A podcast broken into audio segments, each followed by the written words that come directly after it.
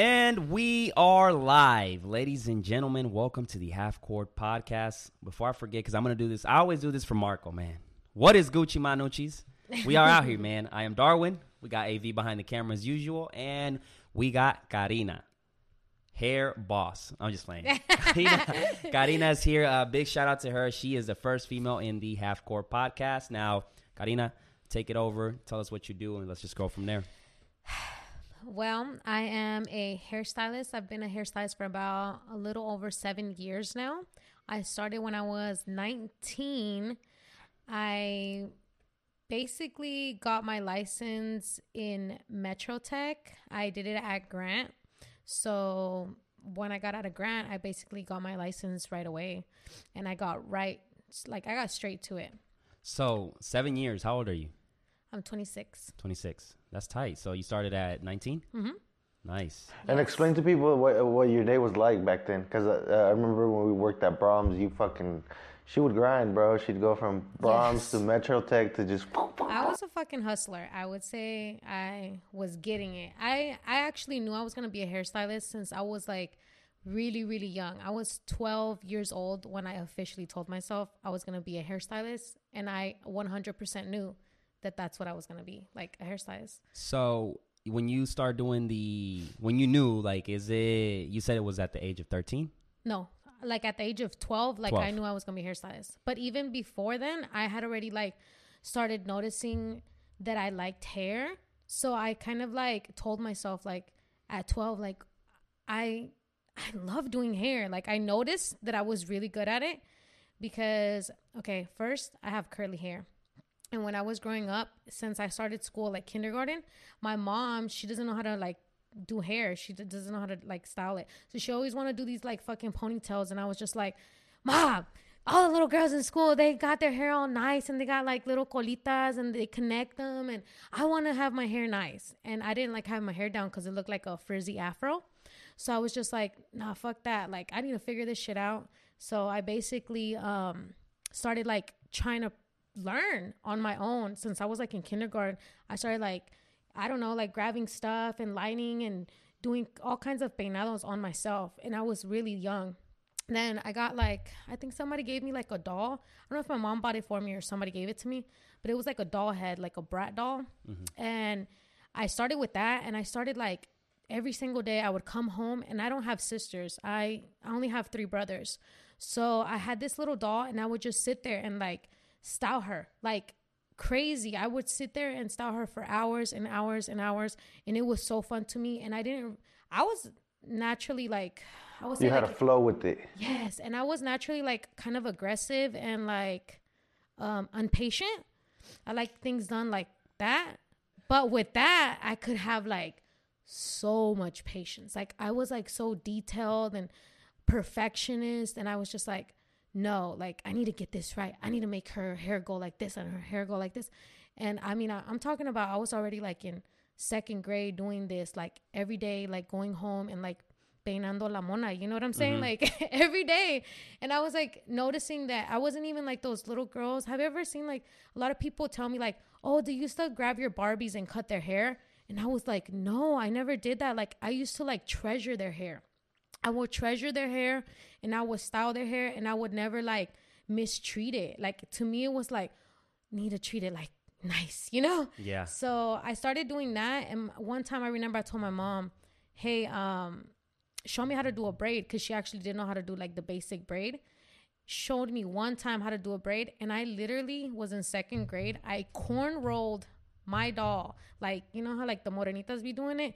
Like from here, I did like about, like, I mean, it was a big head, like, you know? And I corn rolled the whole entire mona in like I don't know how long it took me. It took me probably a long time, but I was in second grade and my mom just told me how to do a basic braid and I figured it out. So I realized I was really good and when I was when I, when I would go to school, I would do my own hair and I never had nobody do my hair. So by like 12, I realized I was so good at it and I was like, "You know what? I think I want to be a hairstylist when I get older So- cuz I'm good at it." When you, do you remember that moment, like, that you were like, okay, this is something I want to do? Like, like that, what was that moment like? Like, when you like, oh man, I realized I wanted to do this and because I'm I don't know I like it. I'm passionate about it. Well, I think I realized it whenever I used to I used to want to be a singer. So I was like, I fucking suck. I was like like I really don't don't think this shit is gonna work out for me. So I really need to figure out what I'm actually good at. So I was So like, you're telling me that like at that at this age you're already thinking of that shit. Like yeah, you're but. I'm a big thinker. Like I'm always like thinking like ahead. So I don't know. Like I legit thought I was gonna be a singer. I would go to school and like I had this notebook and my teacher thought I was like the cutest thing ever. So she let me like write songs instead of writing in my journal. Instead of writing, you know, like what you do like in your journal, how you, how you have to like write what you know, like your little journal. So she was like, "Oh well, Karina, you can write your little poetry or your little songs." And I was like, "Okay." And I would be like writing my little poetry because I swear I was gonna be like maybe a songwriter, but I realized I wasn't that good. So I was like, you know what, this is just a phase. And I realized I was so much good. Like I was better at doing hair. Plus, I have family that does hair. So, did you did you get to write some songs? I have like this little notebook where I probably have a couple songs. It was like poetry, you know? Poems, like Yeah. yeah. I mean, Okay, okay. that's basically what music is, though. Yeah. Yeah, Yeah, it's just a. I, am not gonna put you on like- the spot like because I was I was, I was gonna poem. put you on the spot for a minute. Like, hey, spit some bars right now. 'Cause I know J. Poe didn't do that. I know he did it. J. Cole was like, "Fuck no." He's like, yeah, man, I'm an MC rapper. You know, like, can you spit something? Nah. Fuck no. I'm like, bro, I bro. couldn't do it. Save my Shout out to my guy J. Poe. Shit. Yeah. That So shit- no, no, but what I was saying is explain like your uh, day back in the day, like when you were 18. when I was or- when I was in the um okay, well, this is what I would do. So I know I was gonna be a hairstylist, but I was also going to college because I got college for free. You know, just because like you know FAFSA and um, OKC Go, and I had signed up for Oklahoma's Promise like before that. So I was like, you know what? Why would I throw away all this free stuff? I'm just gonna go to college. Like I don't care. I know I'm gonna be a hairstylist in the long run, but why not get a little bit more education? Because grad didn't teach me shit. So why not why not go to college and just actually learn for once? Because I really don't think I learned anything in high school. Like really, this So is, was college tough for you? yeah. it What was did you so go for, though? I was originally wanting to go for like nursing, but I just think I just said that just. I think that's was every like, little eh. Mexican girl's uh, thing. I knew I wasn't gonna do it. yeah. that is so true. But it's it's, it's because everybody tells you it's a good but it- it- career. I mean, I feel like you have to go for it if you're passionate. But it, it is there is money. I mean, I, to a certain point, like I think I couldn't do it, but I that. But that is crazy, bro. I think it's Hispanics in general because uh, they told me that go, you know, be a nurse or go to the medical field. So that's when I decided to go for physical therapy because I, I I think I can't. I suck at that shit as far as like nursing and like you know Just having to people's be there all and- fucking day and with a injecting them and It's you know. depressing to me. Yeah, and then working at a hospital, I never thought, you know, I don't see myself working there, but I think that's pretty much most of the Hispanics. I mean, it's not a bad thing, but if you're passionate about it, then go for it because that is. Yeah, we need y'all, motherfuckers. Yeah, Yeah. we do. We do. It's, it's a must. So props to those people, those nurses and shit. So do you had like what English comp one, English comp two, all that shit? Man, I had to do all the basics. I only got one. I got like two classes that kind of were leading to, um, I guess into the medical field. and I would say like medical terminology just taught me like the basic, basic like body stuff that I thought that was kind of cool because I learned like some body parts I didn't know and like what they do. but the the one that I thought was like crazy fucking hard that made me realize I was never gonna be a nurse was pharmacology. Pharmacology is the like basically like the study of medicine, and literally everybody in my class was like, "We're all gonna be nurses." So my teacher was an actual nurse, like my professor was a nurse, and she was like, "Okay, so since everybody wants to be a nurse, the whole entire exams are gonna be based on like real scenarios of what a nurse has to deal with." So she started like, she started giving us like questions about like um like for example if this is like an older six year old patient um and he has heart problems what kind of medicine would you give him? And then like you know the certain medicines. And then the next question would be okay well if you're going to give him so and so medicine how many milligrams would you give a 60 year old versus a 5 year old and then you're like, damn, because you don't give them, you don't prescribe the same amount of yeah, like milligrams. that's crazy, and that's a tricky one because it's a year difference. You And know? I felt like she was talking in Chinese like the whole time, and I was like, "Oh my god, I don't understand. I'm so retarded. I can't believe like why am I even here? Like I can't understand." You But- got frustrated. Like I it was was a moment where you were just like, "Fuck." And then to be honest with you, I realized that like as being Hispanic, we don't I feel like we're behind like in how like American people talk, like how how good their English is. I felt so stupid a lot of the time because the professors there, they don't talk they talk like more professional and at Grant they talk to us kind of like you know, they Dumbed down, maybe. yeah, dumbed down. They dumbed us down. So they talk to us like they don't use these big words or nothing like that. So then you go here and the, the professors are actually like talking to you like like normal. Like a grown Like a person, grown yeah. person, but- you're still a kid, basically. It's like, and oh yeah, shit. and I was just like, damn, like I'm so stupid. But see, this is how I know it's a Hispanic thing, cause like my man, he's white, and like for him, like whenever I would ask him, like the professor told us this, and he's like, seriously, you don't know what that means, and I'm like. Like seriously, I don't know what the fuck that means. Like I'm Yeah. not even kidding you. Like, and he's like, "This is what this means," and I'm like, "Man." So like, it is, it is like when you already know, like you know, if you know two languages, it's hard to like perfect both those languages. yeah, exactly. Um, It's so hard. I and have- especially like when your parent, I mean, your parents, you're talking to them in Spanish basically the whole time you're there. So it's like, yeah. I think I have a hard time, uh, and and this is crazy because now that you say like it's uh, the English as far as far as professionalism, um, that is is very important to just like know that professionalism. But more as far as the Spanish side, they always like when I was in high school, my teacher would be like, "Hey, um, you guys need to learn, especially in Puerto Rico." So Yeah. she would say, "You got you guys got to learn how to talk properly." So she would put these uh, fucking reggaeton like these songs, and decía, "Oh, quiero bailar" with the L. And then uh, you and all this shit that ended up with the L, she was like, "You guys need to change that because that's not.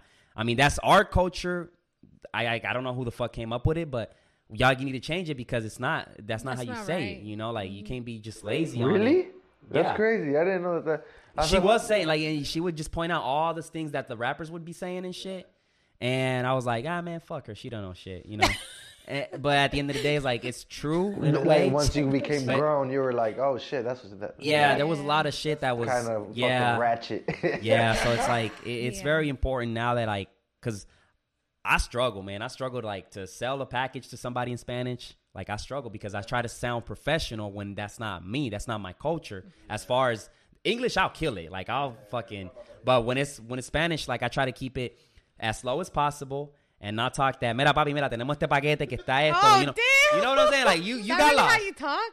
That's how we talk. So it's like. oh, okay. when I met his little brother, I couldn't understand him. So- I can like if understand they, him. if they, really if they start going back and forth though, like if I can understand him if he was talking to me, but if it, him and his little brother, even now they start talking to each other, like I'm just sitting there like I can catch certain little things, but certain little I'm like, what the fuck are these niggas saying? Yeah, so it's like, so like, you know, you, uh, you it's just too fast. It's different. A lot of shit that is not professional, but it's our culture. So Yeah. it's just that keeping that balance. I know I suck. I suck at selling in Spanish, but Okay, I should probably go back to what you answered. Okay, so point of the story is that I was going to um, college early in the morning. Probably was waking up like at eight in the morning, and then oh no no no, I'm lying. I would go to cosmetology. No, I'm lying. I'm lying. It's because there was there was the the year that I graduated from Grant. I was going. I was still finishing cosmetology school and going to college, and I was working already. So yeah, like when you were at Braum's, that's the, explain that workflow, like uh, like a, a Tuesday of that year. Okay. that seems hectic. Yeah. Because it we was worked at Braum's crazy. until I was 11 at crazy. night. Was that your first job? No, that was like my second. You were at Subway, huh? Before third. that. That was my third. So you went from one fast food to another one. Yeah, I mean, I started working when I was, when I was 16. You know, I was working at Subway. I worked at J.C. Penney, like at the salon, like uh, ringing up people and stalking. And then I worked at Braum's. But um, man, so anyways, I guess I just, I guess I would wake up, go to cosmetology, and then go to college, and then go to work. So I would have to just go there. I remember I was eating a lot of fast food and I got real kind of like sick or like uh because I was not used to like eating fast food because I couldn't I didn't have time to go home and eat. So I Mm-hmm. was just like grab and go, grab and go, grab and go. And I think I So you're on- probably immune to the coronavirus, huh? Fuck. I hope 'Cause so. All that shit, man. Shit. Braum's, college, cosmetology and shit. Like, yeah, that Bro, was she, That's that, she was tough. grinding. That, that- yeah, for real, that's tough. And then after that, oh, okay. I don't know if I should say this. Okay, I quit Braum's and I was gonna start looking for another job. And my friend, she was like, nah, just go. Just go get like a job at the Esteticas. They'll hire you.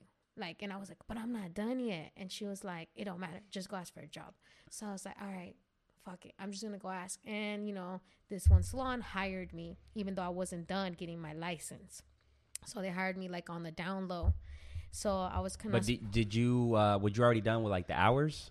You just No, no, no, no. She's license, or you were basically like, like, no, she was like in the process, like, but basically the lady just saw that she was good, so she was like, yeah, like, and I I'll only had like you a in. couple months left. I could I could um get like a permit to start working like uh what you call it? It's basically what I'm on right now. Yeah. like a student. It's like you can get a like a As long as you uh, register yourself to take the test, they give you a permit. Yeah. And you you have to be working under a licensed person. Okay. yeah yeah yeah. So I started working like even though I hadn't got like my official license, I had already started working because I had was about to graduate like in four months or five months. So I just told the lady, look, I'm about to graduate here soon. I'll bring you my license, but I, I want to start working. Like I don't want to go back to fast food.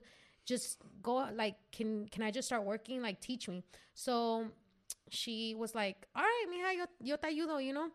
And I was like, okay, cool. So I started working at this like kind of hood salon but like it was popping like there was people coming in and out like all the time so i was really happy because you know i'm getting a bunch of walk-ins i was really nervous i was scared like i could see why people quit to be honest with you because when you really don't know you're just like shitting yourself like oh my god like i really don't want to fuck this person AV, up. AV told me last time he had it this, uh, what was that guy? You was telling me? I felt it. He was telling me like this guy was sweating. This guy was just. Just like, I mean, it is. It's, It's pressure, it's Like pressure. the barbershop like You life get is one no shot. fucking joke. I If you get one shot, that's Yeah. it. You know, so it's like it, the good. The good news is like you fuck them up, but the good news is two weeks later it's back. You know, Yeah. but you just And- get one shot at that moment, and you can lose that client. You can make or break them. You know what I'm saying? So it's, it's i think Knowing that, like, it's fat, like, you see other ladies cutting and shit, and then you're like, damn, she just fucking did like three cuts. yeah like i feel like those people that start in their garage and start like practicing on their friends first is a little bit easier versus like if you don't really like if you don't really practice first and you just jump right into it it's way harder you really have to have like guts for it and i think i kind of more i kind of jumped in a little bit too soon and maybe i should have just like you know kind of did it a little bit more on the side but either way like i got i, I was pretty good already naturally you threw you yourself out jumped in the which is- water. Yeah. nobody, nobody. You know, I that's actually called. I actually called him and I was like, "Hey, Aaron, come over here to the salon. They're gonna teach me how to do a taper. I need you to like be my model, so the lady can show me how to do a taper." And he came, and I remember I got mad at you. Remember? Yeah, I was telling her. Cause okay, eh, She fucked my shit up. Nah. you're such a liar. No, so I got mad at him because look, because see, I told you I was real. Like I knew I was gonna be a hairstylist since I was young, so I was super passionate. I was very, very passionate. He comes in there and the lady's teaching me how to do a taper, and I'm like doing the taper, and then he's like, "Damn, this shit seems easy. I think I can fucking do it." And I was like, Oh, oh hell so you still wasn't a barber? Nah, I wasn't No, around. he wasn't. Oh, He was my Nah. fucking like test subject, you know. and he came over there, and I'm over here like, you know, trying. Like, what are you trying to say, fool? Yeah, what are you trying to say? Like this shit is easy, you know. So I'm over here doing it, and he's like, "Man, I think this shit is easy. I can fucking do it." And So then did that spark your shit? Like, I mean, I had In a way because you kinda, kinda yes, had, like- yeah. That's why uh, later like, on oh, I told shit. her I was like, like, why did you get mad? If anything, that should fucking show you that I looked up to you in a Cause sense. you nah, know? nah, dude, you should have seen the shit he was talking. This what he he literally, cause okay, when he said that, okay, we we always we grew up together. If okay, if y'all don't know, let me tell y'all a little background. Me and Aaron known each other since we were like twelve, or I was twelve. He might have been like ten or eleven, and Back on 39th, shout out to all the live across the 39th boys. So we talk mad shit to each other because we're like, you know, grew up together. So whenever he told me that, he was talking shit, and I he didn't just say that. He was like, "And I'm gonna be better than you." I was like, "Oh, oh hell no!" you went He did there. not say he was gonna be. He was like, "Give me three months." I was like, "Fuck you, fuck you." Oh shit! Damn, they got real, yeah, huh? how you get mad? For Right? real. how you not gonna competed get like that, like where we fucking we would play uh midnight club, bro. Uh, the Ah, yeah, yeah, yeah, yeah. bro. So she would stay fucking hours like designing cars and shit. so we would come in and then me and, and Petey would be like, "That's just fucking ugly." bro, she kicked us out of her house one She's time. on over here passing like, ah, these rims.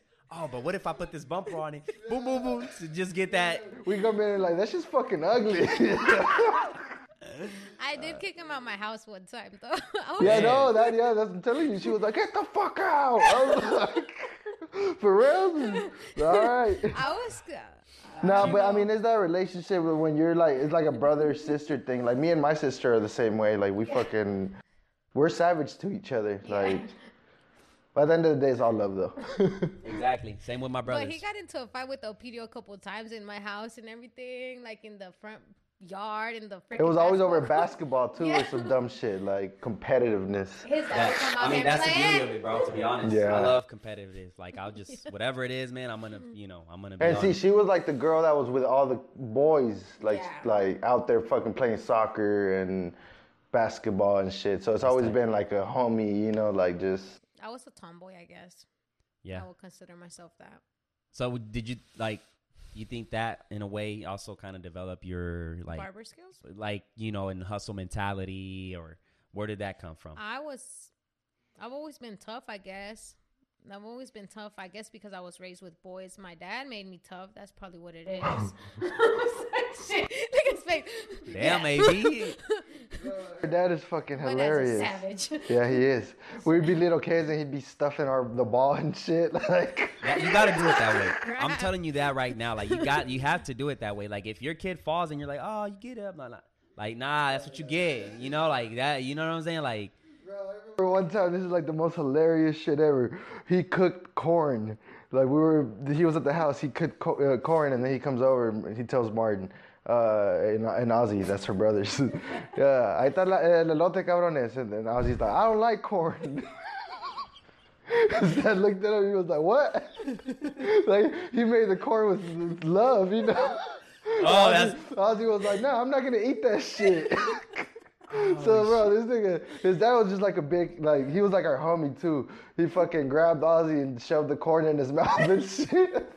Wow. Ozzy told my sitting there no, laughing and crying and shit. But now was They don't make those kids like that anymore. Like nowadays, they just don't make them like that anymore. I think that's what made. I feel like it made me a tougher person. It made you know you a tougher person. Your parents too. I'm pretty sure. yeah. My So- dad's a big shit talker. That's probably yeah, where I get it exactly. And that's you know, like my mom would be like, like if I would trip and fall, like get up before I fucking make you, give you a reason to cry. Like Yeah. I'm gonna give you a reason because I'll be faking it and shit, you know. Yeah. Uh, but So at the Estetica, how long did it take you to uh, get to the point where you were like comfortable with people just sitting in your chair? Five months. That was that was like it. I remember because I was counting, and I was just like, man. And I kept thinking like, when is it gonna be the day that I just feel confident in my skills that I don't have? And I remember at five months I stopped asking for help because at the estetica the lady was like, you know what? Um, if you need help, ask anybody that works here. They'll they'll help you. You know, you're learning. The people need to understand that you're learning. You know, don't be afraid to ask for help. So I was asking. I used to sit next to this barber, and he's the guy, right? So he he was a big influence on me too on why I got so good at being a barber because he was a really good barber. He only did men. So I sat right next to him and he was so good. He did designs and all kinds of stuff. And I would see, I would look over and I'm like, damn, you know, his face looked clean. Like, And say his name. Shout, like, him, shout him out so he can get some love too. his 'cause name that's is Alfonso, and he's in Mexico now. He's a hustler. He just came to the U.S. and grinded for like nine years, and went back to Mexico. Got himself a house and a salon down there. And So he's doing- he's won't- booming. Yep, he won't come back. That's the lovely again. thing about the, the industry is that you can do it anywhere. That's why I fucking if you you know this video shit is cool too, but if you really look at it, like if you go to China, you can go to fucking Russia, you can go anywhere you go, if you can cut hair, you're gonna have fucking a way to. It's tight, man. It's tight. Like it's there's like um you know there's sometimes there you know other barbers hate on other barbers, but yesterday or I mean, that, I I think that's just a, a, a, chi- a childish thing, kind of like what I did with her. We were little, we were like fucking We were immature. You know what I'm saying? I so forgave him after like six months. 'Cause you know what? we had to talk about it though. That's the no, cool thing. you know when I forgave him, I'm gonna be real with you. When I really forgave him is whenever he actually said that he was actually passionate about it, and I I stopped taking it as like okay, he's not challenging me. He actually he's serious. He really wants to like do this. And then I heard that he was thinking about like uh going to school, and I was all right. You know what? I'll forgive you because you know we're friends, and I'm gonna support my friend if he's serious about it. I'm not gonna be fucked up. If he's just doing it to be petty and show me that he wants to outdo me, now that's fucked up. But if you're doing it with a good intention, I'm gonna back you up. That's just how I seen it. So I stopped. Be, I stopped being mad at him. But I told him I was like, dude, I'm mad at you. Like that's fucked up. You know? yeah, yeah. I She stopped talking to me. yeah. I understand. I understand your point of view on that. Uh, yeah. uh, you know, I think it's because I was looking through your Instagram and you got a, you know, some clean cuts. Is it something for you, like when you started cutting up guys? Is like, oh, these people are fucking with me. Like, was like, how was that feeling of? Because I'm pretty sure you going into that like where it's like just a male thing, you know, like you you had pressure on you. So how did you handle that pressure? And like once you start, because how how would you say is your clientele right now as far as guys? So, I guess when I started that uh, that aesthetica, I think molded me into being such a good barber because that hair salon, it was mainly men clientele, and then I sat next to a really good barber. So he influenced me to be that good. And then there was another lady that was crazy good. Her name's Patti, and she's awesome. And she taught me a lot. And I would just like, both of them taught me i guess ev- um, a lot of a lot of the stuff that i know about like being a barber and he basically taught me how to use the, the straight razor and everything like i mean i learned almost everything off him and i'm very competitive so he would like I don't know, You wanted your shit to look like his, if not better, type thing. Yes. And then he would be like, he would tell me too. He would like, we would talk shit to each other. I'm Like, yeah, yeah, I'm gonna be better than you. Yeah, I'm gonna get you. Like, look, watch. Oh, told you that shit would look clean. And then he would like be like, damn, Karina, you're getting good. And then I remember at one point he was like, I think you have surpassed your teacher or something like that because I was getting that good. But I think it was because I've always been competitive. And, And then just those fucking amount of hours you put in, because that's what I'm saying. Like people, a lot of people don't understand being on your feet from fucking eight in the morning, nine in the morning to seven, eight at night, and then you're like, en veces no comes, like you're just fucking. Oh, yeah. So you know what I'm saying? Like it's, bro, that shit. Sometimes And you get out, your feet are just like, oh, Yeah, because you're just so focused into that. And I mean, you gotta boom, think about boom, it. Yeah, boom. you're standing right there for fucking 13 hours, 14 hours, just. And oh, sorry. Another thing that I think made me like really good. Okay, because I am around a lot of men.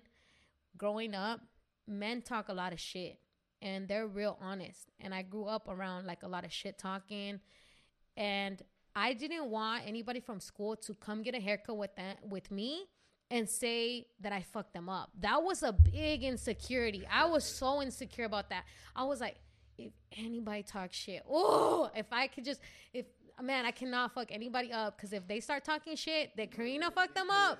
Like they're gonna start talking crap, and oh, I'm gonna be mad, and I'm gonna want to like, that shit spreads like the coronavirus. Yes, and because we are young, you know, people, young kids are savages. They like to talk shit. They don't understand that you're learning. So I just tried my best to always take my time and like just like perfect every haircut. I rather take like an hour on a haircut than to leave them shitty looking because when they walk out the door, if they say that I did their haircut and they look like shit, you know, that's to that's to look bad on me. So I rather take my time, do a good job and for them to look you know, beautiful and look great. And then people actually, damn, where'd you get that haircut? Damn, that Yeah. edge it looks nice or whatever. That fade looks crispy. Like that's what I want to hear. I want, want.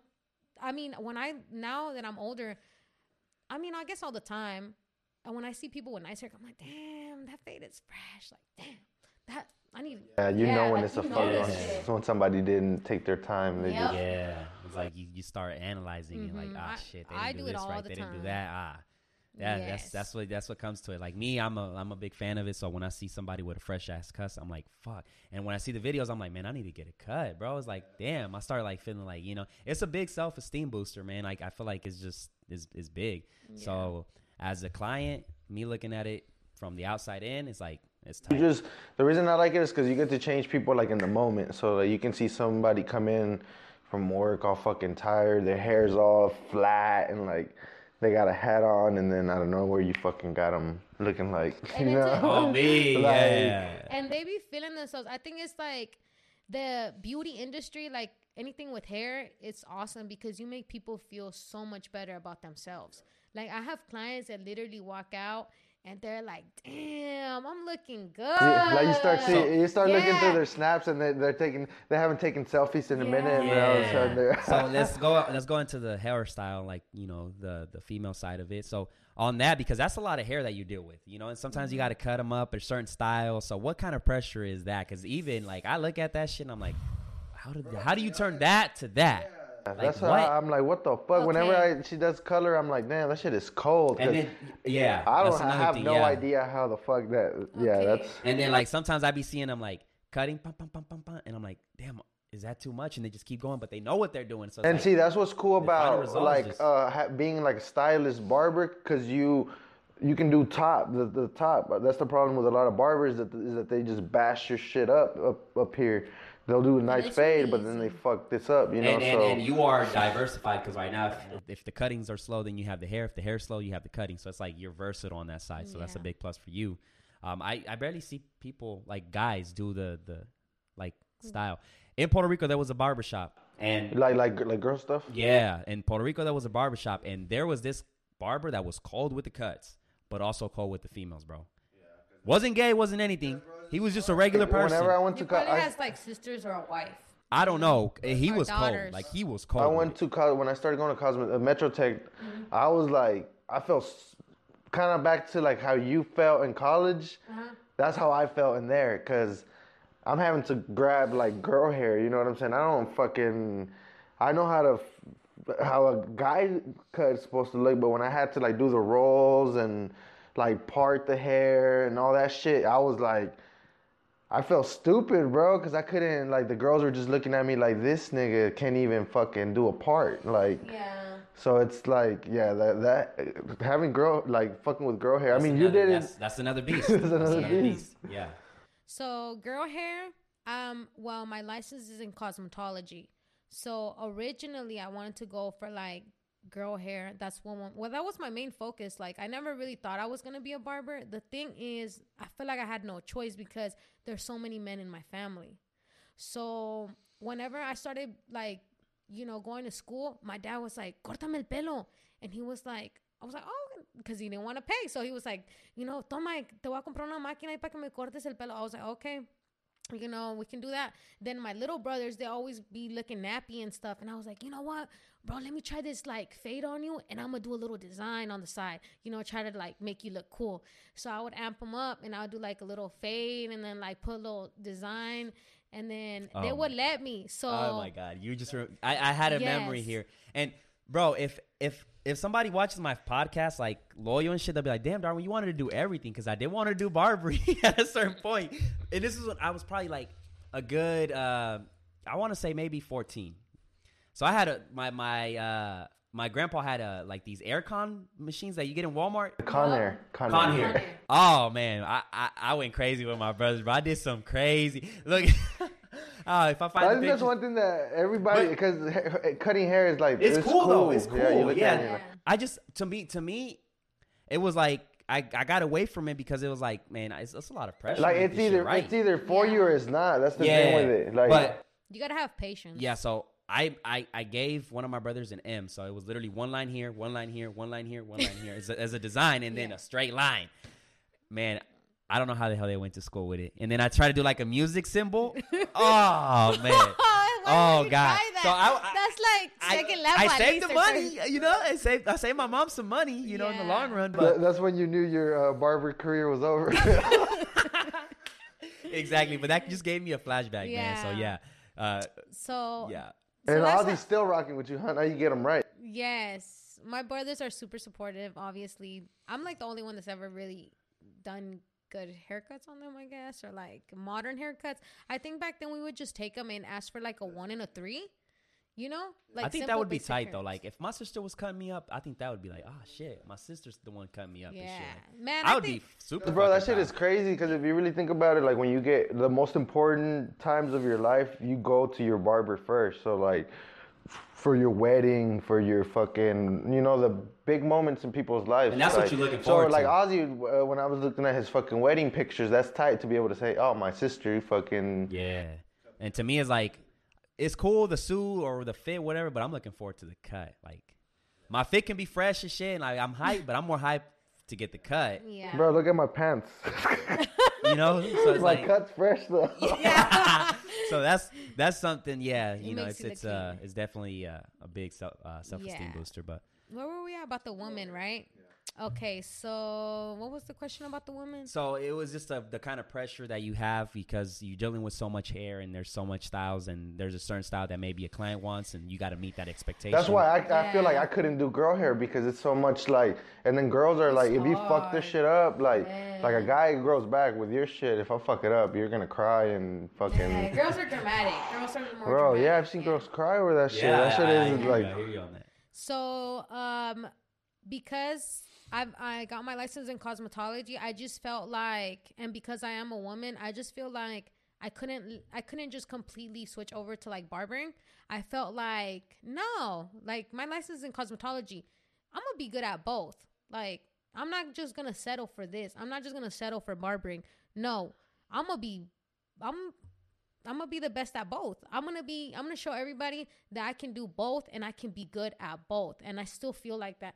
I still feel like I'm out there trying to prove myself, trying to show everybody that not just because I was a barber first means that I'm not a great hairstylist like and just do beautiful color. No, I want people to see that I'm I can do it all. Like I can do both and be good or great at both. I would rather say I guess great, but you know, I really just kind of kept pushing myself and I wanted to give up sometimes on women hair because women hair is a science and that's what people don't get.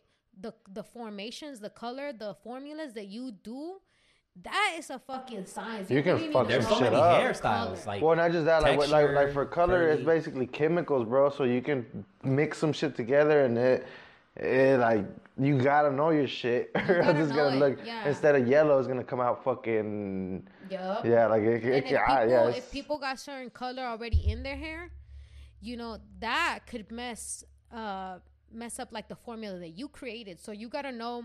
Also, like medicine and shit too, huh? Like Yeah, if, like if, if people are on taking shit, medicines mhm. and shit like that, that can I fuck had- it all up. Recently, I had my first my no, I had two.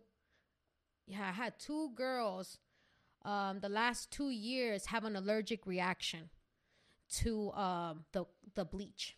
Hmm. Two girls had an allergic reaction to the bleach. That shit is scary, you know, because one of them left and she was perfectly fine. And then she said when she got home, like, I mean, I took pictures of her. She looked completely fine. But when she got home, she said that her like skin right here in the forehead started like, like swelling.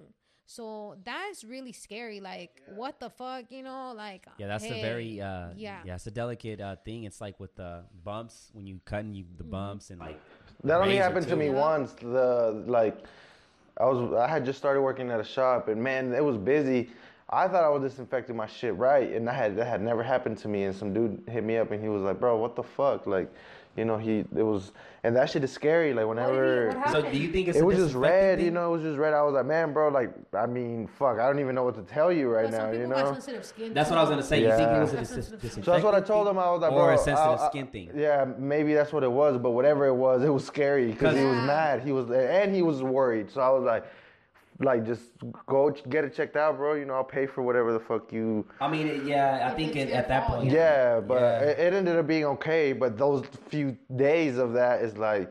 You start thinking about it. That's Like, one of those moments where it's Like, like, ah, should I be did I do doing? like, and should I be doing this shit? Yeah. You know, like you're like, fuck. It, it brings your self esteem down, you know? Yeah. But then I had another girl recently too. She had told me that the girl she used to get her hair done, she said she had an allergic reaction with bleach, but she didn't know if it was like the bleach, what type of bleach she was using.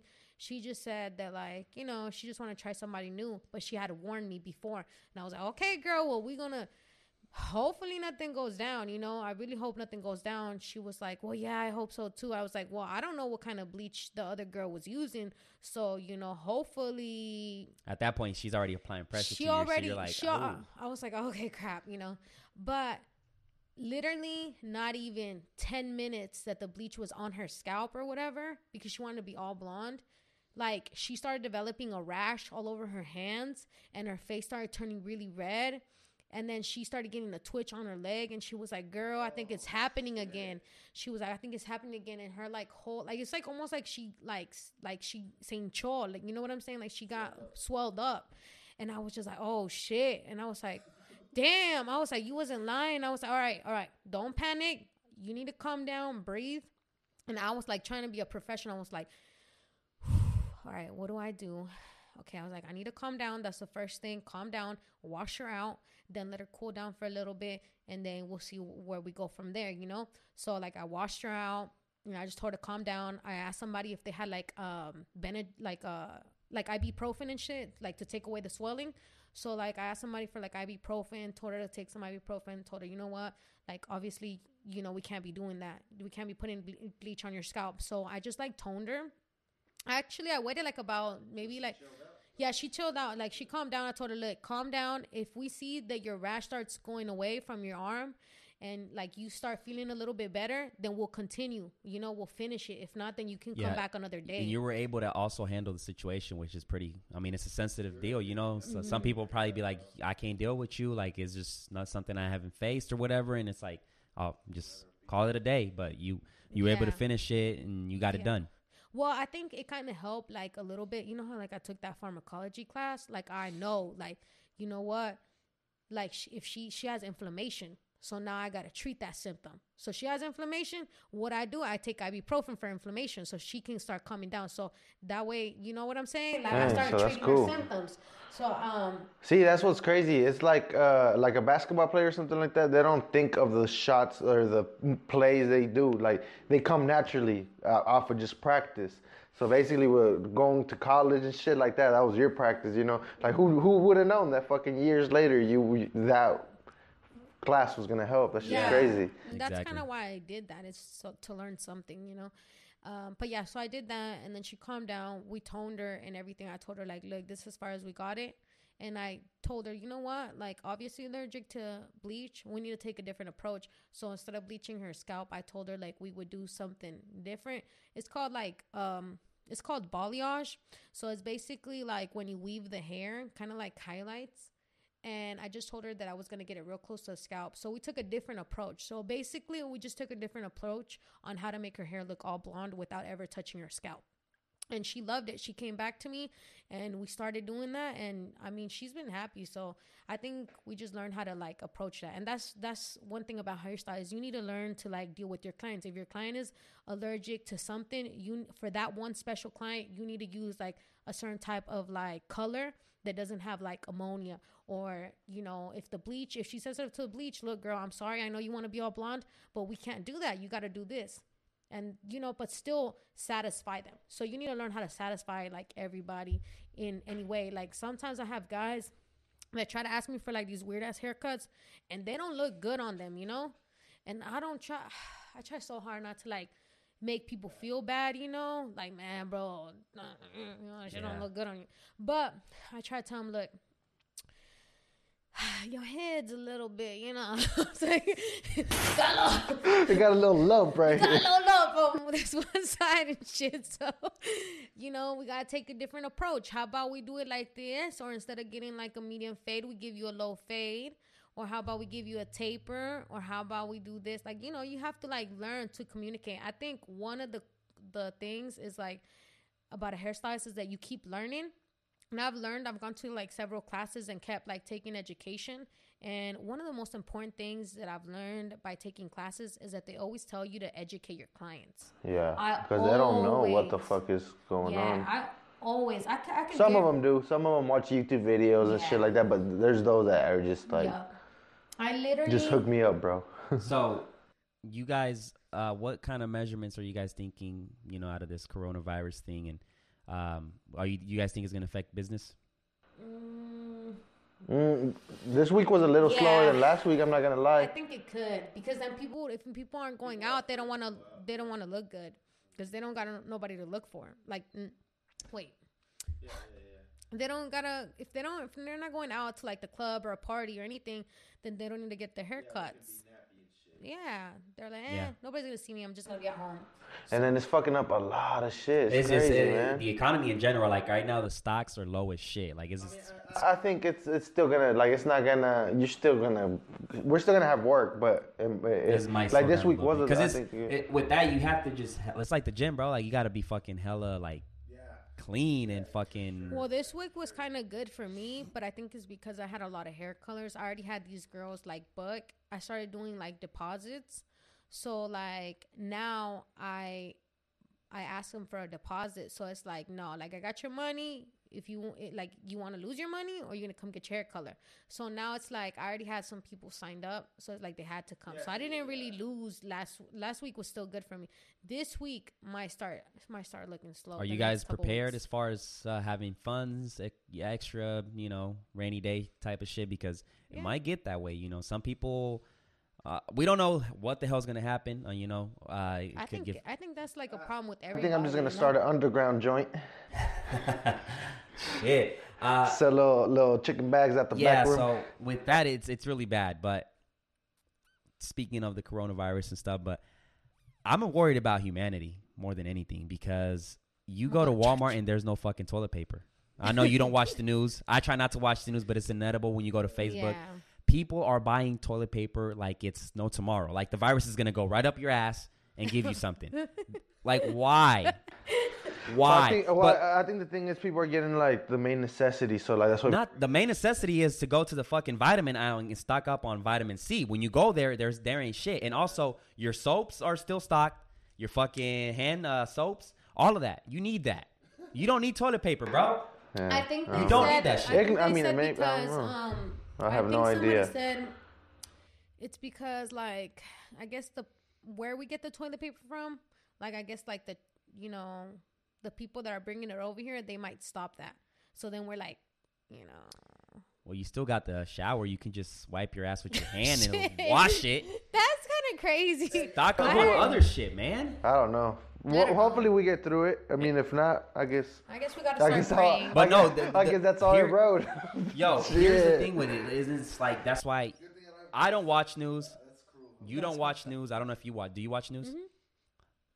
The, the media panics. The media makes it a big. And it's kind of hard, bro, because for example, at the shop we'll watch basketball. So now basketball's gone on ESPN. It's like you just got some dudes t- all serious Right, but- but- talking all day. So the media is just drilling it through everybody. Exactly. That's why, yeah. Like this week, uh, I got to a point where I turned the fucking TV off at the shop, and I was like, Nah, man, because everybody's just fucking. I've had That's enough. all Of we're talking. Yeah. I had enough of it. And, Let's and- listen and- to some. It, it goes back to like Let's listen to some Webby. it goes back to the, the media just overhyping everything up, just creating this panic when if you just sit down and read the actual article, like at the end of the day, man, the flu kills more people than this damn virus, this coronavirus. Like the the, the flu kills about sixty thousand people a year, twenty to sixty thousand a year. That's a lot. I think it's just because it's happening in a short amount of time. I think that's really what it is, you know, and that they don't have like an actual vaccine for it. I think There's not a vaccine for the flu either. There's not like you Like know, there's not like a, a, a cure for it. They haven't found anything. You know, just uh, I guess all you have to do is drink a lot of goddamn water, stack up on vitamin C, do your exercise, and stay f- active. people, I have a get our- strong immune system, so like. I know, like this, this motherfucker ain't fucking with me because I'm hitting him with a two piece. Like, uh, uh I don't remember the last time I got a flu or a cold or whatever the hell it was. So this nigga, if he tries to touch me, bro, he's getting, he's getting hit. He's getting knocked down in the first round, bro. So And see that that may be it too. Most people are weak. They're not. They don't want to have to battle some shit. So like, if you do get it, what, what's next? That's they said it happens um, that the people with upper respiratory prob- um, upper respiratory problems would have um, a harder problem like getting rid of it. I guess like if you get it, you could die. If I'm you just worried. I'm just worried. I feel like when the resp- and a real lot of people have crisis come, when a real crisis come, like we're we're gonna be fucked because we're not prepared for it. We, we just we're not. No, we're not. We're not. We're gonna get fucked because it's like we're not prepared for it. We're We're too domesticated. is, yeah. This is this is Like imagine back in the day, like to fucking eat, you had to go out and Hunt. actually, yeah. Now you just go over to Walmart and fucking. That's why you got a bunch of pussies. Cause back then, the- Yeah, you I- would I- die if you didn't. I, I was go out thinking there about it. and- I was like, I'm worried because when the real crisis come down, like we are not gonna be prepared. Period. Like we're gonna get fucked. So, yeah, it is what it is. So, So, hopefully- uh, in guy haircuts, what's your the one you the cut you like doing the least? The least. Like when you're just like, fuck. For me, it's the low fade, to be honest. I like doing low fades. I'm actually. so is is the low fade is like kind of like in that bottom right here type shit. it kind of looks like a taper, but it's not a taper. It goes all the way, like, it goes all the way around, but super. but it has to be. It's basically a long ass taper all around the head, so that's why Oh. it's like. and you're not a big gotta- fan of those. I mean, I'll do them, but that's the one where I'm just like, man, I know this motherfucker's gonna take me more lo- longer, you know. So Because it requires a lot of detail. You know huh? what's crazy? As far as like is that I sure. feel like I'm really good at that. Like I feel like I'm really good at the low fade, but I heard so many people say that they hate it. I think I, feel, got a picture because I think that's what I'm gonna go for for my next one. Let me see. Um, I feel like and it's crazy because I was talking about it. My barber, is I- it this? yeah, Is it this? It's kind of like that. That one's kind of more. What like, would you call that? Yeah, that one's some, a little bit high. some for people. my That's kind of like a drop. Yeah, Yeah, that's like what a I'm. drop yeah, What is it? What is it though? that's a drop fade. It's a drop fade. Yeah, It's a- low fade is. So is a- that is that something you do like comfortable like, with? Not. I mean, it is hard, but that one's not that hard. You know what I'm saying? Like when people get a low, low fade, they want this like, like, like, like dark an as inch fuck. or like half an inch, um, like behind their ear and stuff like that is low. It's like real. Like basically, you can fuck it up really easy. If you go too high, like, it's over. Like Yep. it's it's a mid fade. I don't Okay. know.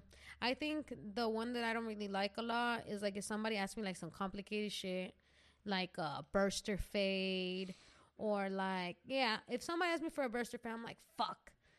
Damn, I gotta do this shit today.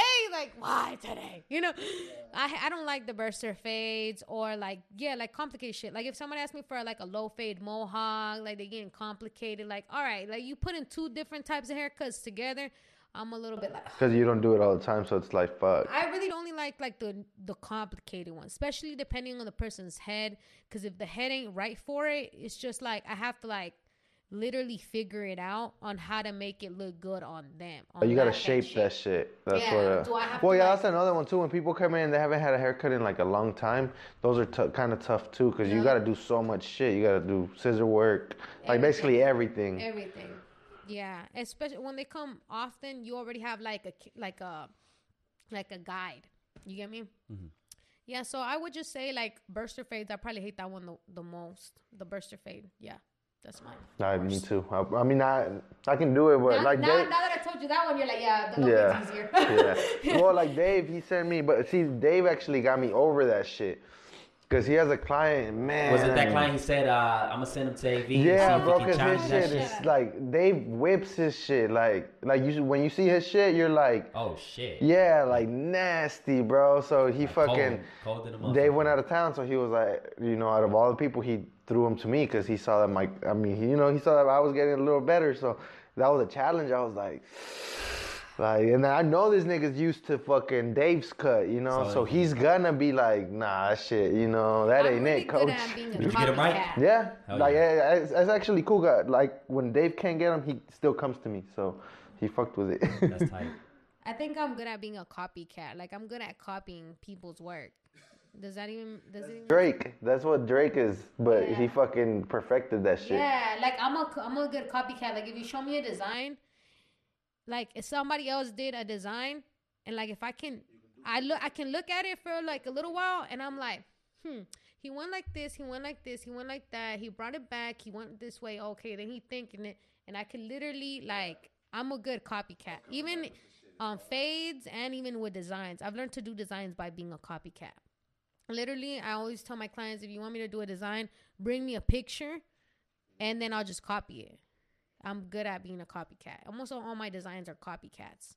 Literally, I just If they told me to freestyle, one time this one guy came. I feel like that's worse, huh? He's like, fuck, what sh- where should I start? What should I do?" yeah, one of this one time this one kid, he was I guess he really trusted me and he thought I was like, you know, awesome or whatever. And I felt good cuz he felt like I was the shit, you know?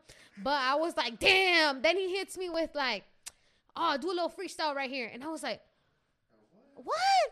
No, no, no, no. Like, no, no, you tell me what you want. Like, no, no. Like, let's go on the phone real quick you know, he's like, nah, I trust you. I trust you. I know you got this. I know you got this. And I, he was amping me up and he was like trusting me so much that I felt like I really had a freestyle right now. Cause he was like, So- he was like, he was like, nah, you can do this. You're badass. So- like, I trust you. Like, did you ended up doing the freestyle? yeah, I did a freestyle and I didn't think it come out that good. I was So, like, nah. when you did- like I combined two different different type of copycat stuff that I had already done and put them together. Ah, you know what okay, I'm okay. saying? Yeah, I was like, oh, I done something like this before and I done something like this and I just Because you're, I mean, yeah, like designs are kind of, out alright. because you don't really, beginner. The be- like the- One of the barbers used to do that I used to get my you know, you, you know, you didn't fuck him up. Like he Nah, didn't it like. wasn't that bad. Okay. I just Yeah. felt like it was like I was going back to like the beginning instead of like advancing. You yeah. Know?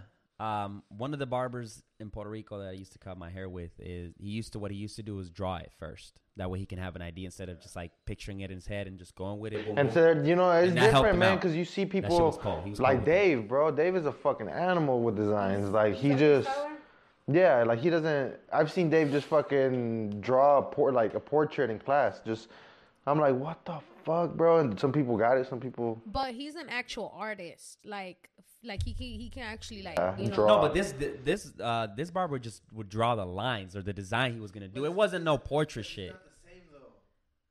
I don't know. I don't think so. Like if you do a design on a piece of paper when you're doing But it that, with the you have an clippers. idea though, at least. Yeah, Yeah, yeah, you but when know. you're doing it with the clippers, it's way different. I mean, obviously, like, 'cause yeah. it's, it's harder, That's but what I you, when you draw it, you know what you you know like you know where you're gonna like. You're just not like freestyling and like, you know, I fucked up my brother's haircut. I could have done better. Maybe if I would have draw, like, what am I gonna do? You know, I just freestyle shit. that's it. It's bad. I mean, shout out to my Oh, nigga shit. Santi. For real. They're a real one, you know. They crushed my barber dreams, you know. But What's next for you? Oh no, actually, I want to know what happened after the Estetica. So, uh, when I moved out of the the one that was more hood. was it the ghetto one? Okay, so the first estetica, I moved to the second estetica because I wanted to learn how to do tintes, like color. So I had um I like I felt like I wasn't getting anywhere in the color at that first salon. So then I moved to another salon where I had heard that the lady was really good at doing color. And I went over there, I talked to the lady and I was like, "You know what? I heard you're good at doing color. I want you to teach me." But I don't plan on being here forever. I'm only gonna I'm only gonna be here probably for like two years. I want you to teach me everything you know, and then I'm probably gonna get out of here. You know. And I straight up, yeah, I straight up told her like, this is, you know, I'm not gonna be here forever. So then I went there. I stayed there for three years, and on the last year, I already started telling because I had already like designed this like map, like give myself this much time. And on the third year, I was like, damn, I'm getting comfortable. I'm getting comfortable. I need to move. I need to move around. I can't let myself get comfortable because if I get comfortable, I'm gonna get stuck, and I don't want to get stuck because that's how that's how it goes. If you get comfortable, you get stuck. And I didn't want to be like ev- I'm not no offense to like the people that stay there forever, but I didn't want to be that person. I wanted to have my own my own salon eventually. So I knew that I had to move around and like work with different types of people so I can learn off of different types of people because I know I I like to learn from people. So I'm like always open to like learning. I always like to ask questions and like if I see somebody's doing something that I don't know how to do, I'll be like staring or I'll be like, "Hey, how'd you do that?" You know? I'll ask questions and stuff like that. So and that's huge, man. Because a lot Yeah, of people, a lot of people uh, have too much of a big ego to ask questions. Like, yeah. Like right now, I'm fucking right there next to Steve and Roy, and them niggas go hard. So sometimes, like, Ask questions. Yeah, you know, I'm like, and like yesterday we had a young guy. His name's uh, Kacha, and he's he's good. Like you see his cuts, and they fucking like they he blurs them out. But he was like, he didn't give a fuck how long it took. He was going up to Steve like, "Hey, bro, how do you do this? How do you?" And I saw that and I was like, That's "That's what's up," because he he wasn't uh, embarrassed to go like, Yeah, even though he's already good, you know. Like, and that's how that's how you're supposed to be. You're supposed to always keep learning. I mean, you have to you're keep pushing better. yourself. If you want to be on top of your game, you got to keep learning. You got to be open to like new stuff. And with hair, there's always different stuff coming out, and there's always new styles, new um techniques, new formulas, new products. So you want to stay on your shit because I hate it when people come to me and they're like, "Hey, Karina, you heard about that new product, that one product?" And I'm like, "How you gonna know about a product before I like before?" I know about it if I'm the hairstylist. So I like to stay on top of my game and kind of like do my research on new products that are coming out or new styles because I don't want somebody to send my client and know more than me. I want to stay on top of it. You get me?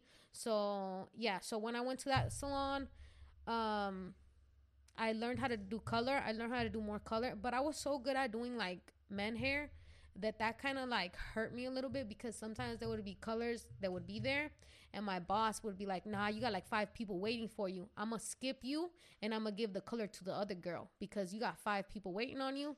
So we just you're just not gonna get to do the color." And I'm like, "Damn." And I can't pass up my haircuts because those people would wait for me for like hours. I remember I had this one kid wait for me for like four and a half hours. He like fell asleep, and I was like, "Damn, like I'm that good that people wait for me for hours." That's when I started getting confident too. When people wait for you for that long, you know, for two, three hours. Oh, and they would tell people, they would tell my boss because my boss would be like, no, no, pásale con ella, you know, go with her. And they'll be like, no, if it ain't Karina, I'm not, I'll leave. I'll leave if it ain't with her. I only come for her. And I was like, oh shit. All right. Wait, you know, gonna be two hours, but all right, cool. So I try to hurry up, but you know, you get tired, you know. And I don't like Exactly. rushing people. I like to take my time. Um, a lot of people, I talk a lot, so a lot of people I notice like to talk to me. Like it can turn into a long ass haircut. s- it could. I feel like that's a problem that I have. I try to like learn how to like short talk people, you know. But man, one time Because you can't do both, right? You can't. no, you can do both, but still like You gotta know how to limit yourself, bro. Because sometimes, like, you end up like yesterday when you walked in, the Kacha kept fucking like he was just chilling, you know. That and some barbers are like that. Like that's part of their fucking. But it does fuck with your. If you really Your look at it, it and- fucks with your money. Because if you're if it's taking you fucking two hours to do a thirty dollar cut, like you just made fifteen dollars an hour when you could have got it out in forty five minutes and made fucking thirty an hour, you know, or Yeah. whatever. Sometimes when I was in a rush, I would literally tell my client before, whenever they sat down, I'd be like, you know what? I'm in a hurry. I got a lot of people. I need to focus. So I'm just not going to talk. All right. But don't think I'm mad at you or nothing. And Like, see, like Dan, he's good at that. Like Yeah. he, he's like he just Yeah, and they would tell me like they they would be like, "Oh, okay, that's fine," and then like literally five minutes would go by, and they'll be like, "How's your day, Karina?" And I'm like, "Shit, didn't I just tell your ass not to talk to me?" Oh, yeah, it's been good. Just go from like, there. damn, me started on how my day's going. clients that, like you said, they fuck with you because of that. Yeah. So it's almost like you're taking away from their experience when you don't do that. Yeah, when I don't when talk to just- exactly. I think that's a 50-50 because uh, it's, it's it's the experience. Like my barber, like that nigga just loves when I go there because he's like, I remember he was cutting somebody up and he has his he had his headphones. As soon as I walk in, he's like, "Ah, what's up, bro?" Boom, and started talking with the other guy, cutting the other guy, and I was like, certain certain people amp you up. Like I when I certain I certain clients like I see them all the time, and you already develop like a relationship with them, and it's almost like your friends are coming to visit you, you know. And I got shit. They even get excited when they see me, and I get excited like, damn, hey, what's what's going down? What are you doing this weekend? You got some crazy shit to tell me. What you what happened? Literally, I have this one client. therapy type shit. I have I have some clients that just come and I guess we'd be gossiping. I feel like I'm a little black buck, black buck or something, and we'd be like, and be like, Karina. No, sometimes I had like a couple that will sit there and be like, Karina, you don't even know. I'm like, what happened? They've been waiting to tell somebody. Yes, they've been waiting to tell you. Like they've been waiting like a whole last two weeks to like Uh, come yeah, to you. that's what- that's to what give it- you the juice. It's awesome. Like I've had homies that like get their girls pregnant or something, and then like this happened twice. They came in and then they they just look like I see them every week, so I'm like, bro, like, what the fuck is wrong with you? and they're just like, man, bro, I'm about to have a kid, you know, or shit like that. It's like, cause I haven't even told anybody, bro. Like, you Yeah. know, Yeah, like, like oh, It's one. funny. And, and as I was telling you, bro, I was like, damn, bro, there's a lot of fucking characters out here, bro. Because, like, you would cut them up. Bro, I went to jail this weekend, bro. And you can imagine. And I'm over here trying to edit. And, like, I'll be like, ah, shit. Like, wow. Dude, I had And, some like, killers. yeah. killer clients. And it's like eh, they have, like, they just feel that comfortable to the point where they're like, they'll just tell you shit. Yeah. You know what I'm saying? It's like, you're kind of like a lawyer because you got to keep that shit confidential, obviously. Because Yeah, there's a really lot of stories. I don't ever tell people no names. I'll tell them like maybe like you know. It's I that got solid this one crazy relationship you client, build. But nah, I Yeah. don't. No, you can't say. Uh, yeah, it, it's like so that. many people too that sometimes you can kind of like talk about the story, but you don't gotta fucking. You can't say nobody's. Right, it's you like- can give them like an idea or put a certain uh, like similar scenario about somebody that told you something, but you can't ever like put people's business out. I like think that, that's you know? the thing about like big barbershops why a lot of people don't like going to them, like like a big loud barbershop, because you never really like know who you're gonna fucking run into. So if you got like 12 barbers, 15 barbers in one shop, like that's one of those. It changes, I think, a little bit. You're, it's not as like. Yeah, so, uh, so Yeah. Oh yeah, like at the news. And some some people can find it intimidating because there's so much shit going on too. It's like loud, everybody's talking, and like it's it can be intimidating for some people to come in. You know, like So right now you are by yourself, booth rent. You went from Yes. basically commission. So I went from like a commission salon. At the other salon, it was com- both of them were commission. So when I finally decided to take that next step to move, I was like, "What do I do? I need to leave, but I don't know what's my next step." So I was like, "You know what? Booth rent is my next step. I need to learn how to be like independent. And then once I go from booth rent, like I think the next step would be owning my own salon." where do you where what where do you work so right now? So right now I do booth rent or yeah, I guess it's it's booth rent at the salon called Salon West. Where's it located? Um, basically southwest side, Oklahoma City. It's on 119th and Western. Southwest 119th and Western in a square shopping center right there. Yes. Is it by the? Is it by the the 7-Eleven Yep. Like on the across the street. across the street? Okay. Yep. There's it's a big square shopping center right there. And basically at this point you're your own boss, huh? Like you're you're basically I'm my own boss. Like I, I got um first when I started there, I had my own like booth, and then they have rooms. The lady has six rooms inside the salon.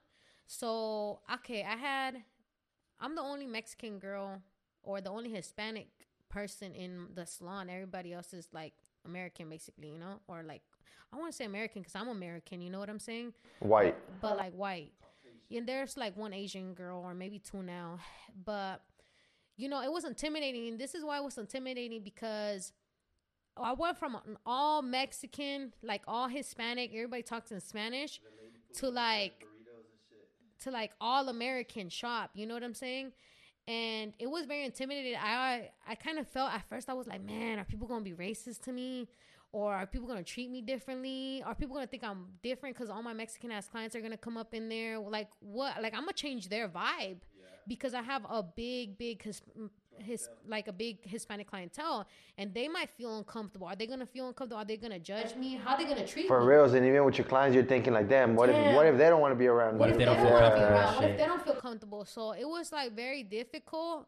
But you know, as I said, like my man, he's white and he's not like he's super chill. And I was like, you know what? No. Like he learned how to adapt to me and I learned how to adapt to him. And we love each other and like, you know, everybody should just like love even each other. even you even know? though it's like two way But different two cultures. different- Yeah, and it's, it's cool things, to have a different type of culture. Yeah. Like, Yeah. You know, not just be. I, I don't Yeah, know, yeah, like, yeah, and, yeah, uh, and you you know, know what? Give it a little bit of It everything. opens your mind, man, because uh, like That's exactly yeah, why I like my sister, she married a white guy, and to me, I'm used to. Like my longest relationship was a, with a Mexican too, so I'm used to the whole Mexican. So when I go Vibe. over there, to me it's different. You know, I don't even know how to act sometimes. I'm just know how to- like, yeah. I feel stupid around them. Like that's because if I say something, they don't even understand what I'm saying because it's like slang or some shit, and they're just like, You sound like not going shit. Yeah. Yeah. Okay, Yeah. well, yeah. So I just told myself, you know what? No, no, you're not gonna let this stop. You're not gonna let this hold you back. Like they, like the way that like American salons works normally booth rent. So I was like, no, like they're. I like the way they're working. I like the fact that a lot of American salons are nicer. They look like more like kept like they keep up with their salons, make mm-hmm. them look more professional, and they are really professional salons. And I wanted that. I wanted to keep like advancing. So I was like, I'm not gonna go to back to no like little hood ass salon. Like, no, I'm gonna take that next step, and I'm gonna get out of my comfort zone. And I'm gonna do it, and no matter what, I'm gonna figure it out. And if I don't, and I talked, I talked to Sean. I was like, you know what, like I'm gonna do this, and he was like, do it. Like I got your back. You know, you can do this. And I was all right, we're doing it. Like I'm moving over there. I'm going from like south side to like a little bit more like closer to more, but I'm just gonna like pray to God that eh, people stay with me, and I'm gonna they're gonna have to understand, and they're gonna have to like just Either Just- rock with it or right, not. right, and, and and that's what I uh, uh, that's what I told Av. Like I was like, because I've known this motherfucker for quite a bit now, so and I've seen his clientele stick with him, like the majority of it. And it, Yeah, to and me, it has to be satisfying because this motherfucker like went from here to a different shop, different location, different distance to multiple shops, and I still saw the same people rock with him. So to me, it was like, I'm not a, I'm not the barber, but I I kind of like, damn, bro, like. They following you, bro. Like that shit got to be tight, you know. So like, And it That's- why I love it. Like a lot of times people ask me, like, "Bro, you know how to do all this video shit? Like, why are you even in here?" Like, but I'm like, bro, I don't know. Like, I, it's more peaceful to me than And wh- yeah, you got to say like, why not, bro? Like, yeah, I come in whenever I want. I feel I'm like just Aaron vibing, chilling. I can leave whenever I want. That's what I was telling Davey. I was like, man, this is one of the best jobs, bro. Like, and I'm I don't know shit about haircuts, but I know this is like it's chill. Like y'all there vibing and shit. You get to meet people. Like, like that picture you posted was tight, bro, of Della Tapes. What he what was he what was he teaching? Yeah. he was. That's he- tight, bro. See, he's he owns another whole nother fucking barbershop. He came to the He has shop. no business there, and he was just there, like just fucking with y'all. That shit For tight. reals, bro. Shout out to That- Della like Tapes. yesterday, we had a big, big uh, barber uh, bonding moment at the Yeah, shop. that shit. That some- picture was tight, bro. Somehow, like at the end of the night, it was nothing but barbers in there, like six, seven barbers. So I was like, damn, that's like, yeah, like uh, Dan was like, man, bro, this is tight. Because every, that's the thing, like, we know of each other, but we don't really fuck with each other. You know, like whenever I got the shop with Dave and Dan, like, me and I always hear of Dan. I always hear of Dave. They hear of me, but we never really connected until we went to school. And then I was like, man, let's get a shop, you know. And I think that's what what it is like. and it's called networking. And it's tight, bro. 'cause But see, a lot of people don't don't. I don't know why they don't like. Because I've had so many people tell them like, come work with us on a Saturday just to. Just to be in here, bro. You don't even, you know, just a Saturday. You pay that little booth rent for that day, and you How just much is it for thirty, di- uh, thirty bucks. A Saturday, you know what I'm saying? and then busy. people just yeah, busy. There's like fucking money coming out the door, like Yeah. Consider it. you know what I'm saying? And, and, Nah. and people don't. That would be awesome if you could, but uh, I've told like a lot of people, and they're just not. They don't like Steve the other day was like. What the fuck, bro? Are we that intimidating? and I mean, like, Steve was on the fucking Thunder commercial. He's like, Well, uh, that's that's what I'm telling you. Like, I feel like it, it could be that. Like, it's a big name. I mean, Scissorhand established, you know, that fading up. So people are probably like, I'm probably not ready for that. You know, I'm not ready for it. It's like you gotta keep. Yeah, because I, big- I have noticed that, that a lot of people are kind of like, they don't, it's like, bro, we could all be fucking in the same place, kicking it, cutting together, learning from each other, but everybody's like too, I don't know what it is, It's, shy. a, it's like um, they don't have that confidence. They, they're scared. Literally, they're scared. or they're not. They don't feel like they're ready, They or don't feel like they're. Ready. they maybe want a slower environment, so, slower pace, more chill. I don't know. It could be maybe a lot the of things, vibe, Maybe the vibe. They feel like that vibe is too aggressive for. Yeah, them, or it something. could be that. But um, Well, yes. So, what are we talking so about? your salon, About, like, the uh, salon booth where rent basically, and see, that's the crazy shit. That it, it- even though you're cutting hair, the environment is like totally a different, it's crazy. Like, So now the vibe over here is different. It's like more American, but I love it. Like the people that I work with are awesome. Like nothing to do with like what I like what I even was scared of, that didn't even happen. Like the people over here are so chill. Like turns out that all the all the American people that I work with all have like somebody in their family that's Hispanic or that married somebody. You so know? basically you were creating all these scenarios in your head that creating- weren't even fucking Necessary. Yeah, Very I was creating all these scenarios that weren't even necessary, and I was just like, "What the hell?" Man, it's crazy because last night fucking George throws a, a paper. He's like, boom, and then it goes in, and then uh, Koch is like, so he's like, he, and then he stopped, and then he threw it, and he missed, and then George was like, you missed because you fucking double guessed it. You you thought about it. Sometimes you don't.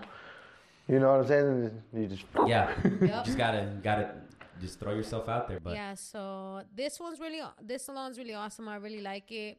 Um, I I got a room recently, like I want to say like about a little over a year now, um, and I love it because the little room is more private. You know what I'm saying? And I think for like since since I have a large um like men clientele, I think they feel a little bit better because they don't feel like it's too much of a fem- feminine vibe for them. You know, they feel like, oh, okay, I feel like I'm in a little room and it's it's yeah, and it's still like a little barbershop, and they don't feel like it's too girly for them. You get me? Mhm. So it's just like me and them in the room, and it's I guess like I guess like outside since it's only girls and most of the ladies that work there, they all do like women hair, right? So I think they just felt like it was too feminine. But whenever we went to the room, they automatically loved it. They automatically was like, "Oh, this is better. I like the privacy. I like." And then I got a lot of shy clients recently, and I think I got a lot of shy clients because like my other clients was like, "Hey, bro, like you should go to her. She got a little room so you don't feel uncomfortable." And they start coming, and I could tell that those shy clients, I, I could tell that they're naturally like more shy. They start opening up, and I could tell they feel comfortable because we are like, you know, closed little space, and they like it. it does change. Like me cutting, like here and then cutting at the shop now. I do have clients that went from like coming every week to now they two weeks. You know, because they were used to just being here. You yeah, know, and They uh, like the privacy. in my opinion, I liked it like the here when I was getting cuts with you and shit. Like every time you'd move to the shop, I was like, all right, fuck it. But because I, I mean, like I said, but I would prefer the that quiet, chill. yeah, chill vibe. Yeah. Like even me, bro. When I walk in there and, and I say what's up to everybody, like I gotta sit down and process everything before I even It's say like. Sometimes it's a lot of. 'cause it's like it's a lot, going bro. Like, like I think. I mean, the first few days, even me pulling up, I'm like, damn, who's gonna, high like who's gonna be in there? You know what I'm saying? Like you never fucking know who's gonna be in there. Yeah. And then you go and shake everybody's hand, and then if you don't, it's weird. Like it's just you have to adapt. It's a- Exactly, and so to I- me, I- that to me that was a challenge because I'm like, I'm used to being here in my comfort zone. Like if I want to eat, I go inside. You know what I'm saying? I can go see my dog, I have my mom and shit. we so like being comfortable. Yeah. That's what That's it the- is. that's so the me stepping out, that's when I was like, yeah, nah. I mean, I gotta go. I gotta, I gotta go. yeah. yeah. I gotta fly. But bro, like after like in my opinion, like after you get like the swing of this environment, this fast paced, high energy, when you could get your shop, that's that's a walk in the park. Like you've I already do- been through every fucking Yeah, scenario. that's what we were talking about on the last podcast. Is like if you don't, eh, that's why. Going back to when she started respecting me as a barber is when I actually went to school and shit like that. Because if you haven't paid the dues, then you're not really gonna be respected. Like you can buy a barbershop and get all the chairs and all that shit, but at the end of the day, they're gonna respect.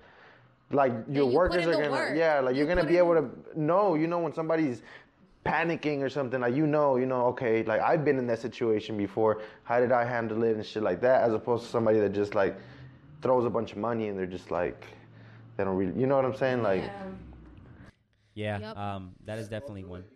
Yeah, that is definitely one. So that's that's that's gonna be like she tight. started commission and booth rent you know hopefully like she gets her salon soon so that's the, you went through the steps boop, boop, boop, boop, boop. you Yeah, didn't I skip think any It's good to go through the steps. I think like I think I've noticed that a lot of the young people now that want to be hairstylists, I think they just kind of want to jump like from one to another. Like I start seeing that they charge crazy prices. I know some of my younger clients started leaving, you know, and it was because one of their like friends started cutting in the garage, and I swear one of them little kids told me that his friend was going over there and that he started paying like $25 a cut in the garage. And I was like, how old is this little kid? And he said he was like 16, 17. I was like, oh, hell no. You know, damn well he ain't doing that good. He cannot mm-hmm. be that good at that age.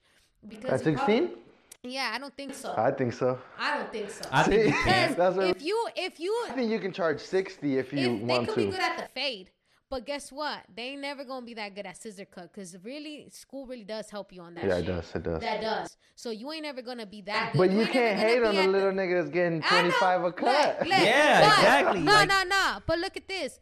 You need to fucking start at the bottom like everybody does. You gotta Right, work but if your he's way up. if, if he's making his clients pay him twenty five dollars and he's a hustler, he's doing something right. but he ain't even that good. But he's Hell doing something no. right. You gotta start at ten dollars, motherfucker. Ten dollars, fifteen dollars, then work your way to twenty, and then I, twenty think- I- I get your point. yeah. I mean, you Yeah, have you nah. have, get your point. You have, to, you have to fucking pay you your up. dues for sure. Right, right, You gotta exactly. You got to start from the bottom. But You if he start at the figured it out and he's waxing his clients, then He ain't waxing them.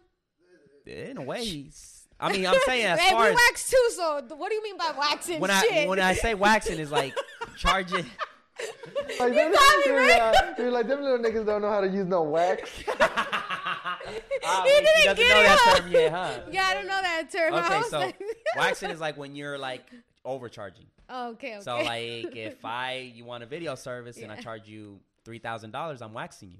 Oh, For, okay. for a three minute video. Yeah, Like, but. I'm just saying, like, I just feel like it's fucked up because if these are little kids, you know, they ain't making real money. You know, that these little kids ain't What? making that much real money. Like, and they're over here, like, you know, mom, like, I really want to get a haircut and by my homie at the fucking garage with no fucking AC, no nothing. and like, it's twenty five dollars, Yeah. and the mom's like, here you go, and it ain't even like a good ass.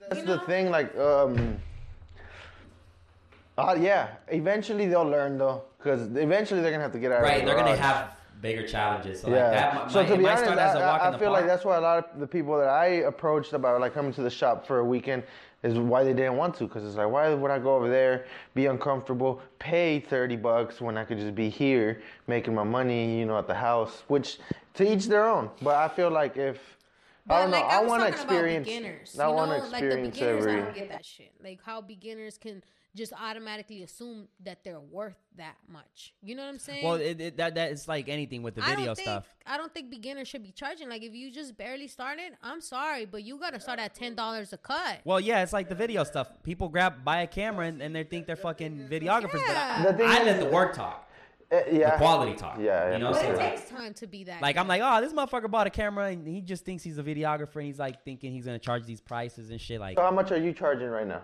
I don't charge that much. I charge like okay for a basic haircut. All right, for just a basic haircut. Like if let's say they they don't get like regular fades. Haircut. Right? How much am I gonna pay you for Oh, a taper? And like twenty six because you get it like skin right, like the taper. Yeah, like twenty six.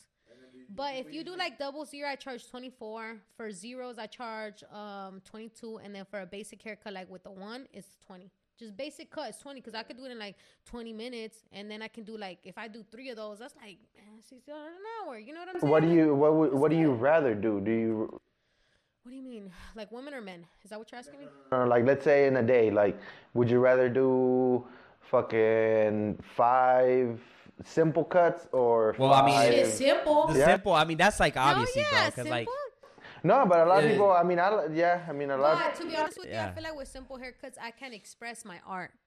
You get me? Like I can't. Like, See, like my dad's like my dad's alright. barber. My dad's barber. He makes fucking probably like a thousand a day, bro. But this nigga is my dad's barber.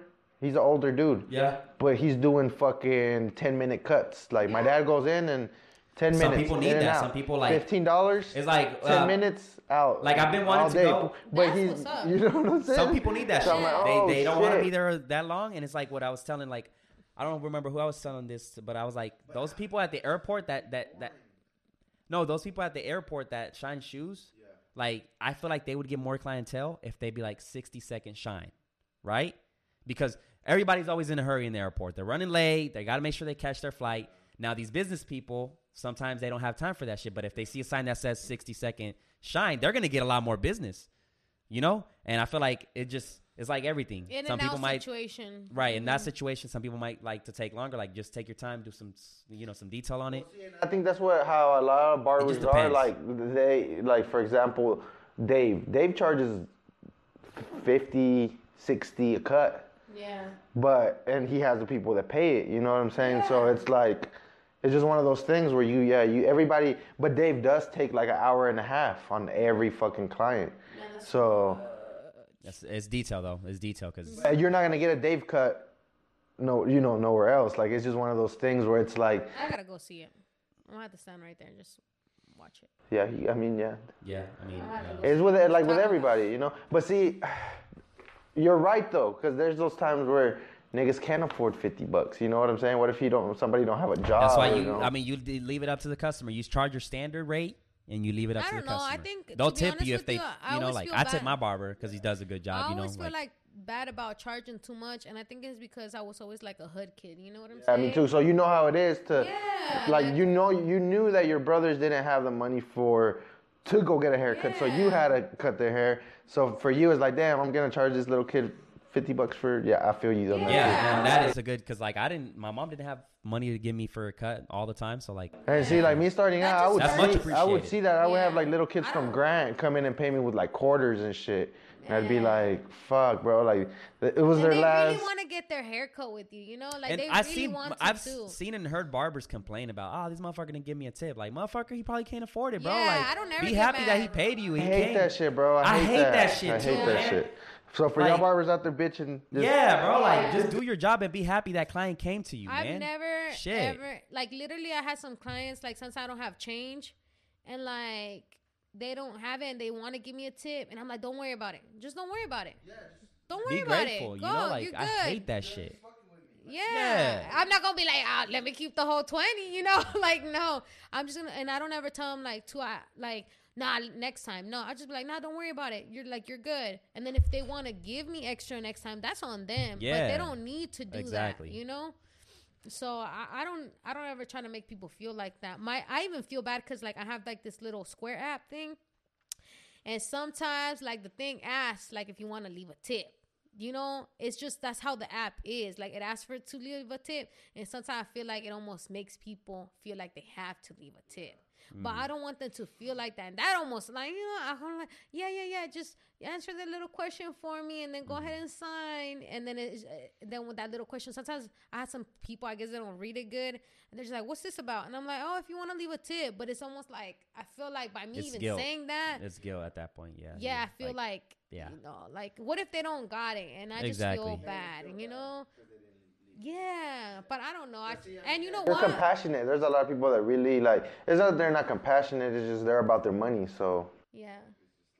I try not to like like if people pay on the car and they tip me or anything, like I try not to ever like I never look and see what people got me. Like whatever I get is what I get. That's it. And I think that's one of the hardest things is like balance, like no, because you know you don't want to like under charge for yourself, but then you don't want to, you know, so you like finding that, that yeah, balance is that is, balance is, is tough because Yeah. you don't, I you already know. went up. You know what I'm saying? I mean, I used to at the aesthetic guys. We used to charge cheap. You know, I started charging like twelve dollars a cut. You know, just a basic cut. And if it was like a fade, it was like fifteen dollars. You know? Yeah. We were talking about that shit the other day. We were oh, like, because And we all worked, we all worked at, at the same place when we were younger, so we were like, like damn, bro, we we would have to fucking do double the cuts and get Yeah. paid. Not even what like right now we can do three cuts and that's what we would make in Yeah. a day Yeah. cutting like a shit ton of heads, Yeah. bro. yeah Double I definitely amount. feel that yeah because I, I was one that was like It's one of those things where you do kind of like get a little mad. I, I understand that frustration. Like,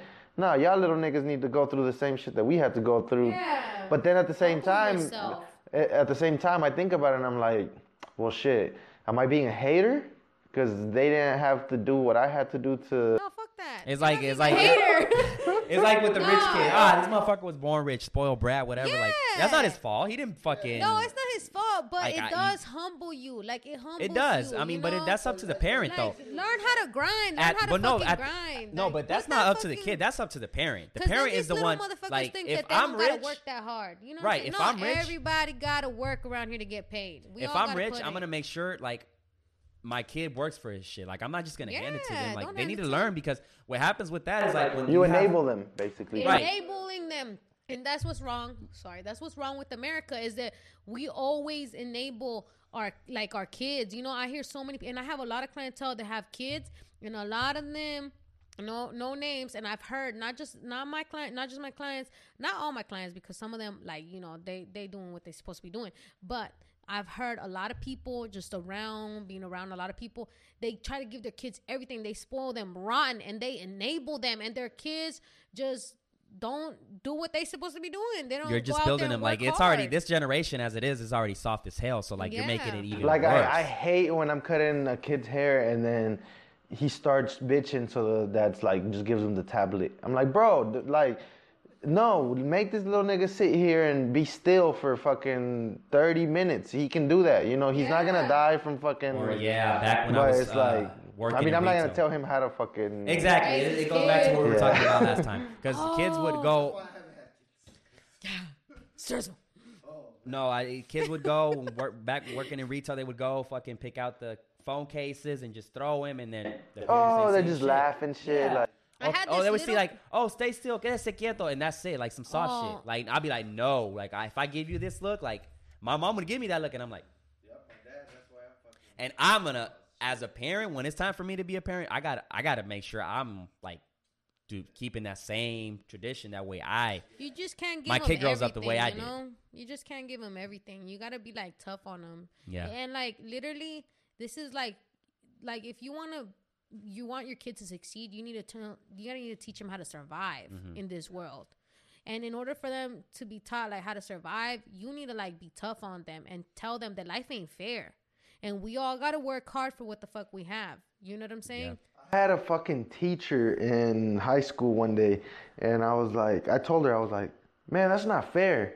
Bro, she flipped the fuck out. She was like, life isn't fair. Yeah. And then I was just looking at her like a crazy bitch. I was like, man, this bitch is tripping. Yeah. but now, like, I, Maybe she I hear that, you know what I'm it, saying? Like, Like- she got tired of it. Maybe like- she got tired of it. Like the she was just an older lady that had been through life, so she knew what life wasn't fair, you know. So I, that was my response. I was like, man, that ain't fair. And then she was like, like she flipped the fuck out. Now I get her. Back then I was like, like fucking, she vieja So loca. if, if you had to give any young female that wants to pursue, you know, the hair and barbering, what would be the advice you would give them to be Don't give successful? up.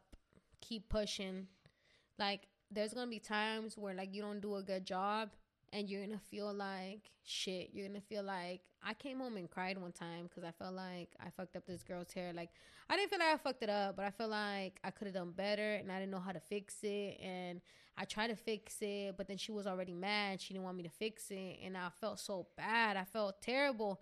And you know that type of that's that's gonna happen to you. That happens to everybody. Failure happens to everybody, and you have to go through that failure to get yourself back up and like keep pushing harder and not make that mistake. Like I've made mistakes, and I and you have to learn from them. You know what I'm saying? So like if you ever feel like you messed up or you didn't do your best, you know you're just gonna have to say fuck it like cry it out do whatever you gotta do tell somebody tell them you know talk talk to somebody about it let it out and then get back up and keep pushing keep pushing keep pushing because we're not all perfect and like i said everybody has to start from the bottom you're not gonna be great right away you're not and that's what people don't get that's why i was mad about the little kids you're not gonna be great right away you gotta put in the time and the work ethic to be good you know what i'm saying to be great you have to like You- have to. That's the biggest thing you get. Yeah, like with the podcast, people ask me all the time. They're like,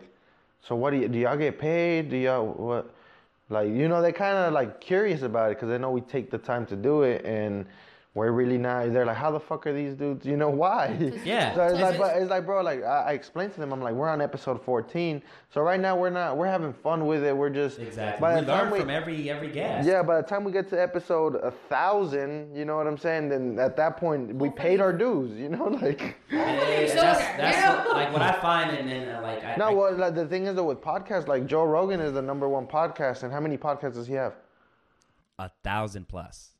Plus, you know what I'm saying? So, like people don't see that shit. They just see Yeah. the fucking Elon Musk and all the big names, you know. But they didn't, like, they don't see the They didn't when- Karinas or the Easies or the, you know, like the. Exactly.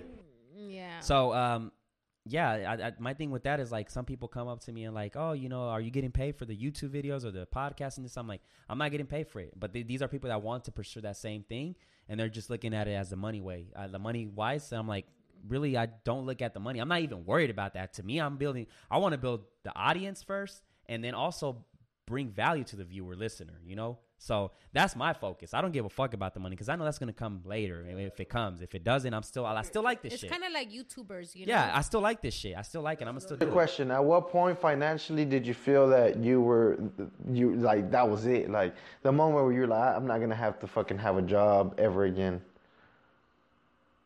At what point were you just like, I'll never fucking have to go back Was to? it when you went to that uh, Estetica and you talked? no, No, because I know one- I, this because, one- because I know there was commission. So at first you weren't making this, shit. This one was the one where I felt like, all right, like damn, like because in this one I started making like way more money, you know, because the booth rent is not even that expensive, and like the first year.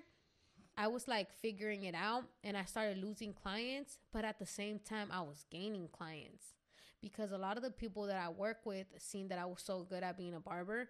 So they started you know, sending me people like, damn, girl, like we don't have nobody that's as good as you. We're gonna send you our people, you know.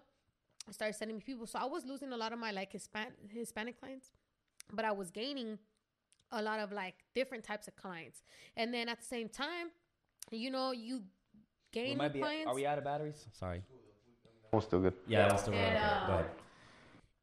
so I was gaining, I was losing and then gaining some, and I just kept realizing, you know what? No, I'm gonna lose clients all the time. I'm gonna keep losing clients forever, but I'm gonna keep gaining clients if I keep doing it right. Like, if, as long as I keep like improving myself, I'm always gonna keep gaining new people, and there's gonna be people that are just gonna come and go. But I noticed that my money started getting, you know, and I was like, damn, oh shit, you know, like yeah, this uh, really started working, and I started feeling good. And then um, I think like maybe like a year in, I was already like I had a couple good weeks like in a row in the summertime, and I was just like, damn, you know, like I'm feeling good. Yeah. This is what they were talking about. You know what I'm saying? This is what they were. This is what it's supposed to be. Years is that now? So how many years of, of, of just because that like- just happened to me. that fucking fade like fading up right now. Yeah. Because I was making money before. No, why I had But seen. you it. got that. You, you went through that roller coaster. Yeah, like, you like, went. I would go to shops do really good, and then uh, that shop was shut down or something. Then I go to Yeah. another. So I was just like a so now. I feel like- yeah. You have to get a steady clientele. Yeah, now I have a steady clientele, and then like walk-ins come in, so it's like And then school, I had too. the first few, yeah, and then I School was was going a to school, part, bro. so it was like I was like I didn't have the time, so like this last week, it was like the first week that I had Tuesday through Saturday I think type once you shit. get a couple weeks like that and you see that it doesn't drop, that's whenever you're like, hell yeah, like and not only that, I think. it's only up. He can't really drop that much anymore. You know, And the crazy part is like you're enjoying it. Like that's something that's like like you're making money, but you hate the job. It's like you're enjoying that shit. So like that's like to me like with all this coronavirus shit and all that good jazz. Like I have a part time job at Verizon, which is something I I can see myself working at as far as like a part time job and selling people phone because I like to talk to them, interact, and it's networking, right? And then on the side, I've been doing a lot of like video stuff, photography stuff, and and it's crazy because it's like, damn, like you know, like shit, like I'm I'm I'm, I'm getting back to my feet because when I started with the photography shit, videography shit, like it was a roller coaster, and it got to the point where that roller coaster was going down. So it's like, shit, what am I gonna do and shit? So yeah, now I'm at that point where it's like I'm up here now and I'm like just making good money. I've you know cut a lot of my bills where it's like what I need. I'm happy with it, and now it's everything is You, just you like, have to engineer your life to fucking make it work if you really want it. Like Yeah. you that's have just to believe in yourself too. You really have to believe in yourself. Like I think, And as long as you don't stay, you don't get comfortable. Because to me, it's like just because I have a part time job, like, and there's steady income coming in, like, I, I can't be comfortable with that. I got to keep moving, and I'm always on the go. I haven't had a day off these past two weeks. Ever since I started training, I haven't had a day off because I'm always doing other shit on the side. And shit, right now with this coronavirus so, shit, Both of y'all uh, work out. How how uh, important would you say working out is to keeping the Well, success going? I, I You think it has a lot to do with it? um, go ahead. Yeah, let me get your take on that. Well, I think one thing about working out, for example, I like running and I like I like all types of exercise, but running is a big one for me that taught me how to keep pushing. I feel like I can never give up running cuz running to me is like when I run, I clear my head. It kind of takes away a lot of my stress. And then when I'm running, I'm thinking about like what I gotta do now. or what I gotta do. I don't even notice that I'm running sometimes. Cause I'm just like so like into like my mind, and it releases stress, and it also makes me feel better. And I just feel like sometimes I want to give up, like on and just start walking, you know. And I'm like, nah, fuck that shit. You can do this shit. You can do this. You've done this so many times. You know you can do this. Keep pushing. keep doing it. You got this. And I feel like that has always like made my mind like not be a quitter. It always makes me like not want to be not not be a quitter. Like with exercise, like fitness and all that, like exercising, that I just feel like I feels cool to feel strong, you know, like lifting weights and stuff. Like I'm like, damn, oh shit, like you know, now I could do push-ups, now I could do this. But like you know, um, for me in my uh, fitness journey, I've gone through a roller coaster, and I think it just has to do with life in general. Like life hits you, and sometimes you go through. You went through your down- fucking drinking phase too, huh? Like I where mean, you I were. was young. Oh, I mean, I did that real young. I think we all need to do that. We all need to go through it. We all need to go through that shit. Do you think so? did it young. I think we Yeah. do, bro. I think we do, and then that's like the reason why is because once you go through it and you get all these hangovers and you fucking go all You never do it again. and you you hooking up with other chicks or guys or whatever, you just when it's time for you to wake up and be like, all right, I'm over this shit. I already have my experience, my fun. Let me focus on the next thing. You know, so I think exercising, fitting that, and the, The the reason why I ask is because you guys are busy people, but you still, eh, from when I've known you guys, you incorporate it somehow. Like you're always at City yeah, Gym. and I, or- like we talked I'm about it. I went through a slump where I wasn't hitting it. I just didn't give a fuck. But I was like, you know what? Like I've always liked to challenge myself physically, and it's always like a good escapism for that hour that I'm working out because it's a challenge mentally, physically, and it's sometimes time for me to think like other shit, the next project, or sometimes this is a good time for me to just fuck the world. Let me just get this session in, and it's a stress reliever. So I, I mm-hmm. feel like it's very important. It, it goes back to finding the why. Why are you in the gym? Why are you running? Yeah. And having a better just reason behind it because at the end of the day, I think my why is just feeling better is one, feeling better, looking I better, and then failure. If I don't go, I'm like I fail. Like bro, Damn. like I'm I there's 24 hours a day. I need minimum 1 hour. I'm not like what the fuck am I doing then, you know? Like why am I not taking an hour of my day to better myself physically and mentally, you know? So, I don't know. you just got to fit it somewhere. Yeah. You just got to fit it somewhere. There's gyms that are 24 hours. Find your way. Find discipline. Create discipline more than anything because you're not going to feel 100% all the time. You're not. So you got to make sure when you're feeling like shit. Like there was one time I was like I, I I didn't get enough sleep and I was feeling like shit. My energy was low, but I was like I got to go in there and get it. I got to go in there and get it because if not, I'm gonna feel like a complete failure. That's do you so. do you feel like you're an athlete? I like to think I am. That's how I feel about myself. I feel like I'm an athlete. I feel Like, like I literally feel like that. Like if somebody asks me, I'm like, no, I'm a fucking athlete. And I feel like because I've always done sports when I was growing up, so I feel like I can never give up like working out and doing stuff like that. You're gonna I get old. Like, I don't, and that's gonna go away. yeah, and I just That's feel the way I see it. I That's know I have to keep working out. Like I always worked out since I was little. I've always like done track, cross country. I tried to do basketball one time. I tried. I did dance. I was a dancer. So like I always feel like no, I'm an athlete. Like I did boxing. I was a boxer. Yeah, I mean, you do. You got it because Yeah. look, Nigga, you got to nigga come to the Petey slapped the fuck realization. out of you. Oh, don't don't mind. My shit started hurting. I was like, yeah, you got to come to the realization that your prime is gonna be from your fucking twelve. Well, actually, let's say the eighteen, all the way until you're thirty-five. That's like even like probably shorter than that, probably thirty-three. That's when I like I'm I'm fast, so when I play basketball, that's something I take advantage of. My speed, right? I'm athletic, so I can And jump. You feel sad if you don't if you feel slow. You know. So what I'm exactly. So that's why like I haven't focused like my focus anymore wasn't to get big like I used to like I want to get big buff and shit but I'm like I'm gonna be stiff as fuck and I Mm-hmm. won't have the speed I have and that athleticism. So I'll sacrifice that. There's that healthiness because that big, usually, I mean, being big, that shit yeah. is. So like I guess it's cool, but at the end of the day, like, you I'll do that out when of- I'm 40, man. Like, You feel out of breath. I'll do that like that's when I get to the rocks level type shit. You know, like right now I just like to be fast. I like to be athletic. I like to be just be able to play basketball and school anybody. I feel confident. Like I'm not the best motherfucker out there, but I like to challenge anybody. Like I'm up, I'm up to challenges. I'll scrape anybody. Like that's how I just feel, you know. So I think it, it's very important to just find a way, the why behind it, go for it, and that's it. So uh, we've been here for an hour and 43 minutes. So before we wrap this up, it's been a good ass podcast. Before we wrap this up, I got one more question for you, Karina. If you had to go back in time five years from now, travel back in time, tell yourself like, "Hey, change this, do this," what would you have done?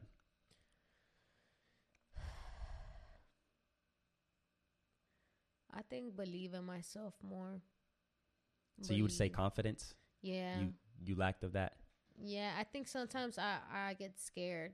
I get scared like like recently like you know, I know I need to take that next step and I feel like sometimes like what he said like you just come up with scenarios and you scared of failure. So I just think I just, you know, grow some balls, maybe left the other salon sooner and like moved. So then ma- yeah, moved quicker, maybe not stayed there that long, like believed more just in myself. Yeah, I think failure is just part of it. You, you just got to be you. If you are not afraid of failure, you're gonna succeed. That's what it is, and that's a lot of people are just. That's why they stay in their comfort zone because they're scared. Well, yeah, it, it, it, it sucks going through failure, you know, because it does. It's sad. It's like it hurts. It's like, it's like when you work out, that shit, you know, is gonna hurt, but that's what it is. That's- pain is temporarily at the end of the day. So yeah, that's some good good intake on that. Um, that's it, brother. You got anything else? That's it. So we're gonna go ahead and wrap this up. Karina, thank you once again for stopping you, by, thank taking you. the time. You gave us some good insight. First female too, so that's a big, big shout out. For that. real, huh? Yeah, yeah, she was down from the get go. So yeah, we're gonna wrap this up, ladies and gentlemen. We are out. Peace.